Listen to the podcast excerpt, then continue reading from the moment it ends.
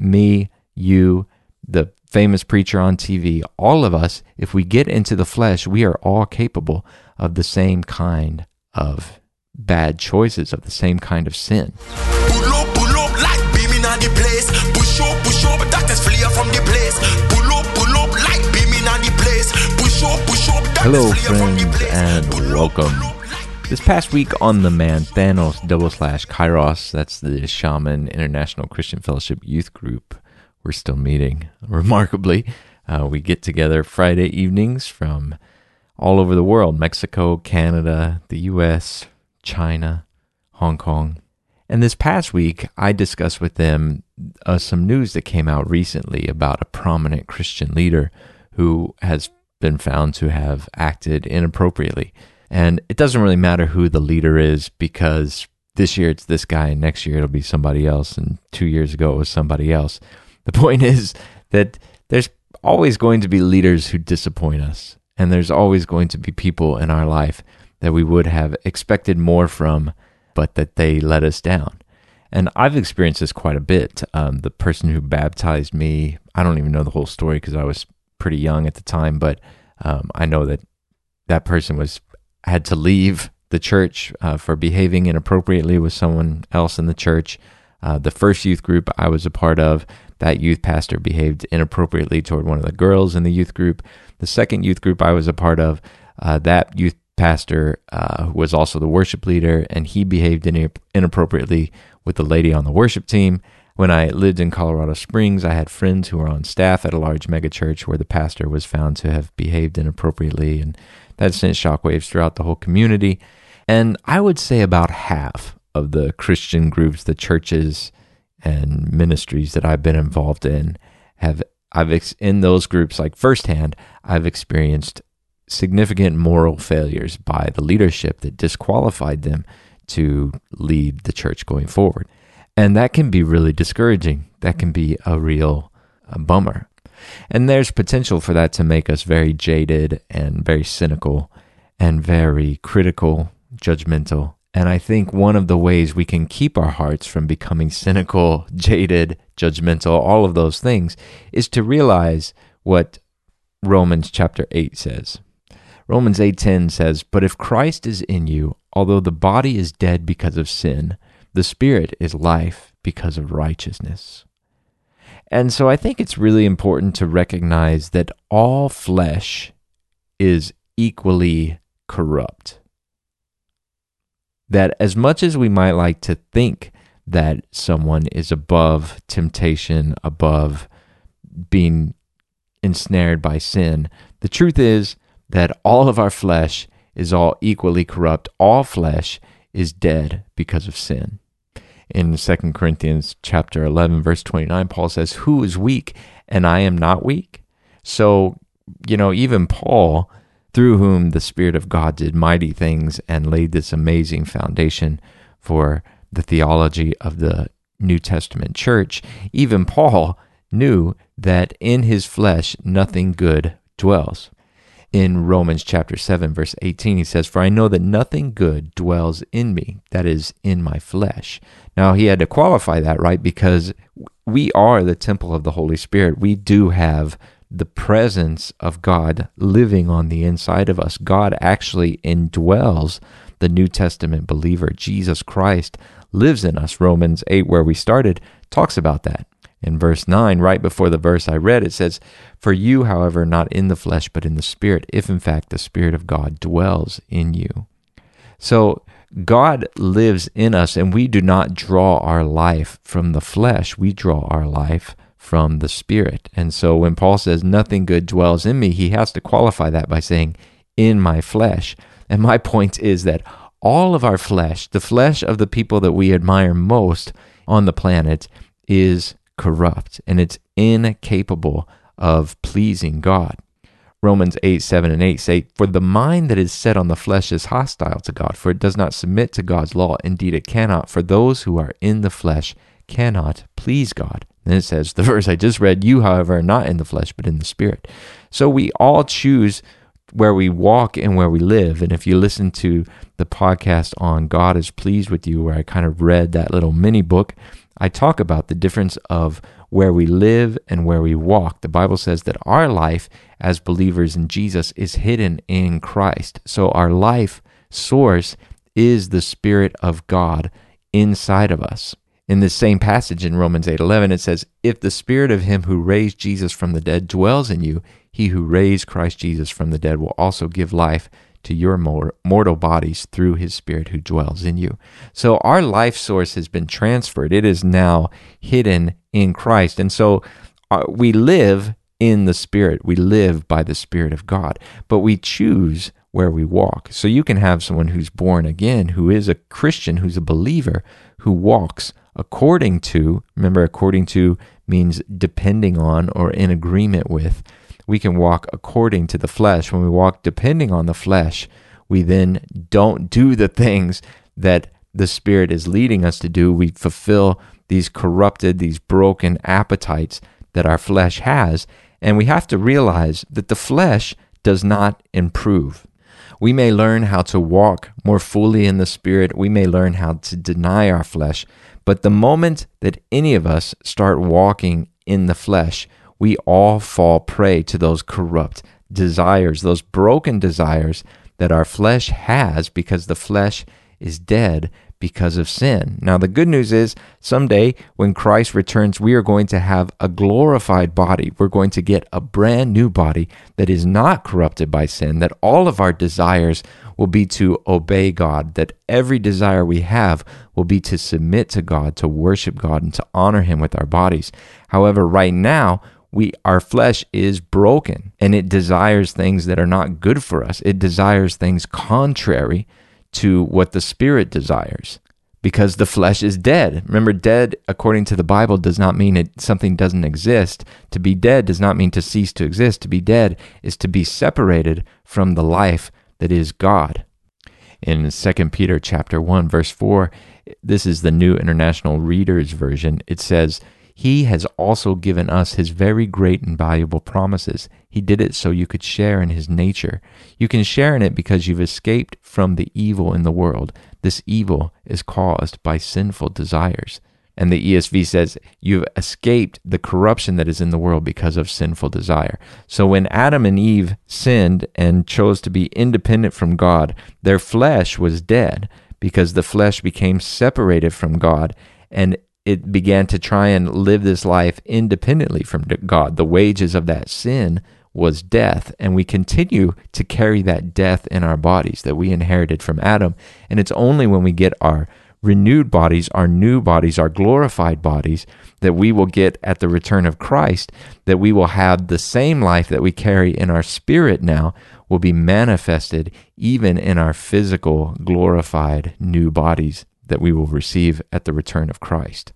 But until that time, we still live in this tent. In 2 Corinthians chapter 5, verse 2, it says, For in this tent we groan, longing to put on our heavenly dwelling, if indeed by putting it on we may not be found naked.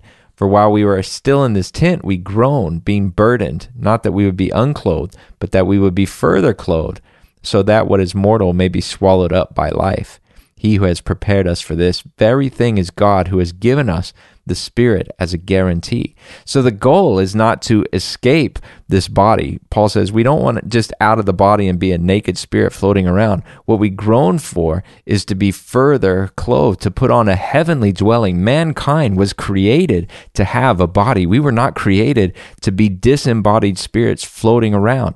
We were created to have a body and to rule on the earth as the representatives of God's power to carry the dominion of God on the earth. That's what we were made for. And that's what we long for. That's we we desire, we intrinsically desire to fulfill this purpose for which God created us. And so Paul's saying that when we're in this tent right now, we still groan because we still have these corrupted desires of this body that we have now. But our goal isn't just to be rid of the body. Our goal is to get a brand new body that is free, that is as Christ is, that is glorified, that is whole, that is holy, that has no sinful desires, that has no corruption. When Peter was writing his second epistle, he said, I know that the putting off of my body will be soon, as our Lord Jesus Christ made clear to me.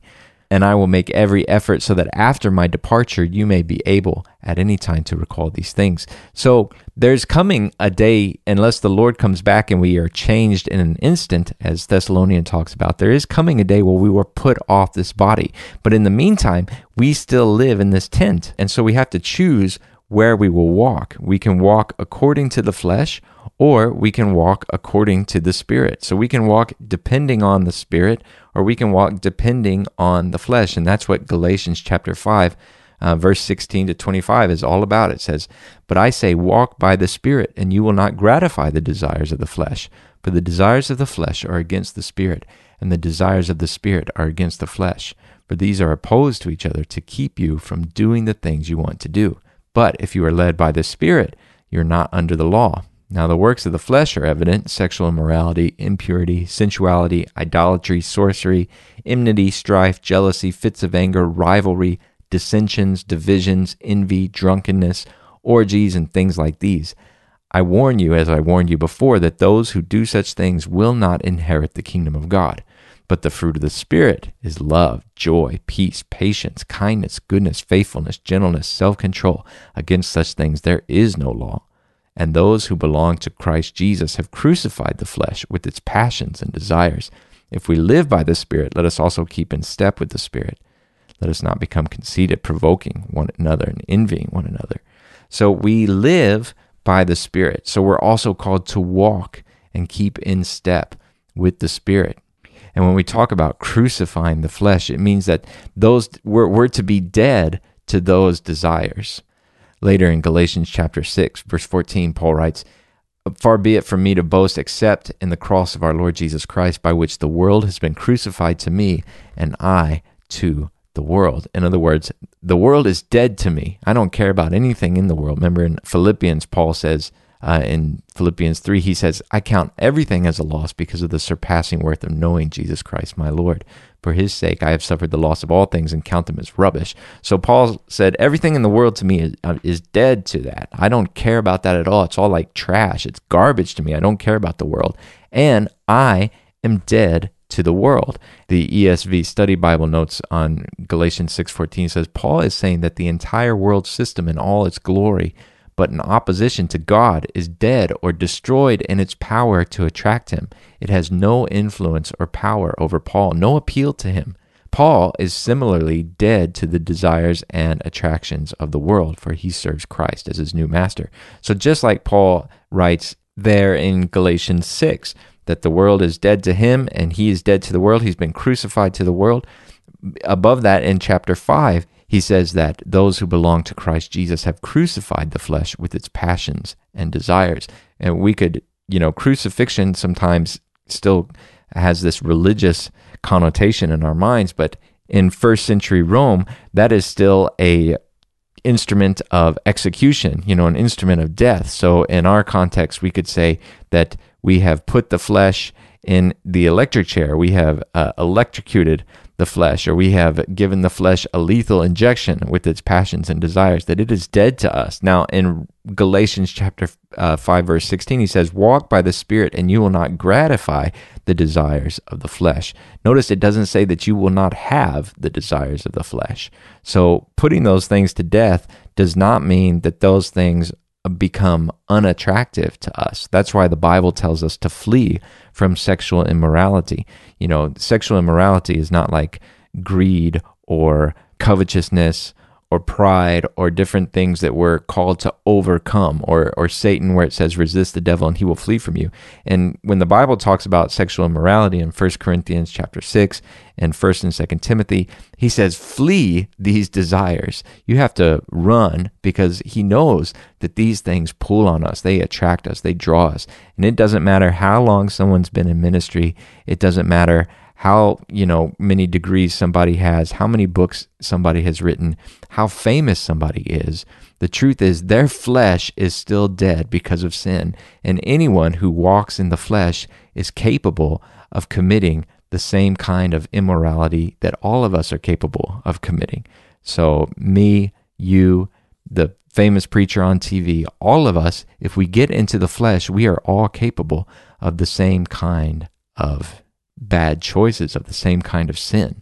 Jesus said in John 6:63, "It is the spirit who gives life; the flesh is no help at all." Proverbs 20, 27 says, The spirit of man is the lamp of the Lord, searching all his innermost parts.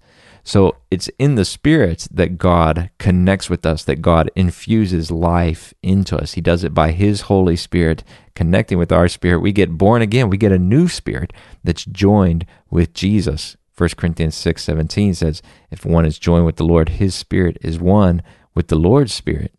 So God connects with us in the spirit. Jesus says that the worshipers God is looking for must worship him in spirit and in truth. So our flesh is incapable of pleasing God. We're incapable of walking with God in the flesh, with our flesh, according to the flesh. We have to walk with God in the spirit.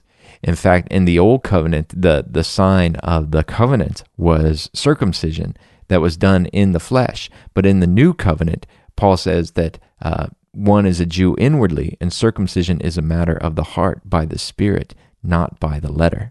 In Philippians 3 3, he says, We are the circumcision who worship by the Spirit of God and glory in Christ Jesus and put no confidence in the flesh. So, believers, participants, partakers of the new covenant, we do not worship in the flesh. We do not count on our flesh. We do not seek to be justified in our flesh. Rather, we put to death the desires of our flesh. We learn to say no to those desires and we walk by the Holy Spirit. We walk by the empowering presence of God in our life, doing the things, staying in step with the Holy Spirit, as we've talked about many times. The picture of staying in step when someone walks if you're going to try and stay in step with that person when they walk fast you walk fast. When they walk slow you walk slow. When they take big steps you take big steps. When they take small steps you take small steps. That's what it means to keep in step and that's that intimacy that God is looking for that moment to moment experience of his lordship in our lives is the coming of the kingdom of God the reign of God in our daily moment to moment lives. And in the next podcast, I'm going to talk a little bit more about what that looks like and what does it mean to be in the spirit? What is it that God is inviting us into? What does it look like to open up the treasure box of unsearchable riches that God has placed in us, which is Jesus Christ? And we're going to be talking about that. It's going to be awesome. But I hope this can help all of us. You know, it's it's always discouraging when we see someone who was a, a very public figure um, to see that there were areas of inconsistency, there was hypocrisy, there was sin in their life. But I think we can also all recognize, uh, certainly maybe the older we get, the easier it is to recognize. You know, in John 8, when it's recorded that story that um, Jesus said, Let he who is without sin throw the first stone at her and the people who hear it, it says that the older ones left first. And so I think sometimes the older we get, we realize, uh, wow, you know, I'm, I'm completely as capable as anyone else of doing any horrendous, immoral um, sin. And so um, doesn't mean that we shouldn't have standards for church leadership. The Bible clearly lays out standards for being an elder in the church and for being in leadership in the church, being a deacon in the church. I'm not saying that we set those standards aside, but I think we do well to heed Galatians uh, 6 1. It says, Brothers, if anyone is caught in a transgression, you who are spiritual should restore him in a spirit of gentleness. Keep watch on yourself, lest you too be tempted bear one another's burdens and so fulfill the law of Christ. And so there should just be a lot of room for mercy and a lot of room for realizing, man, probably the people who are in leadership in the church face temptations that we are not faced with, and that we should just be gracious and merciful. And yeah, we need to keep the, the standards that God has for his leadership. And there's times when people need to be removed from leadership. There's times when people need to be removed from public ministry um, but only for that person's benefit, you know, only because it's what's best for them and ultimately it's what's best for the church. And I love it how there's never a conflict there in God's love and God's instructions that, um, you know, it's what's best for the church is also what's best for the individual, and what's best for the individual is also what's best for the church. And that can be difficult, especially when someone has built their whole world around being in public ministry. And yet, I think long term, uh, from an eternal perspective, you know, it's always better for our identity to be rooted in our personal relationship with God and not our external ministry or anything we think we might be doing, quote unquote, for God. All right. Thanks so much for listening. God bless you. Talk to you soon.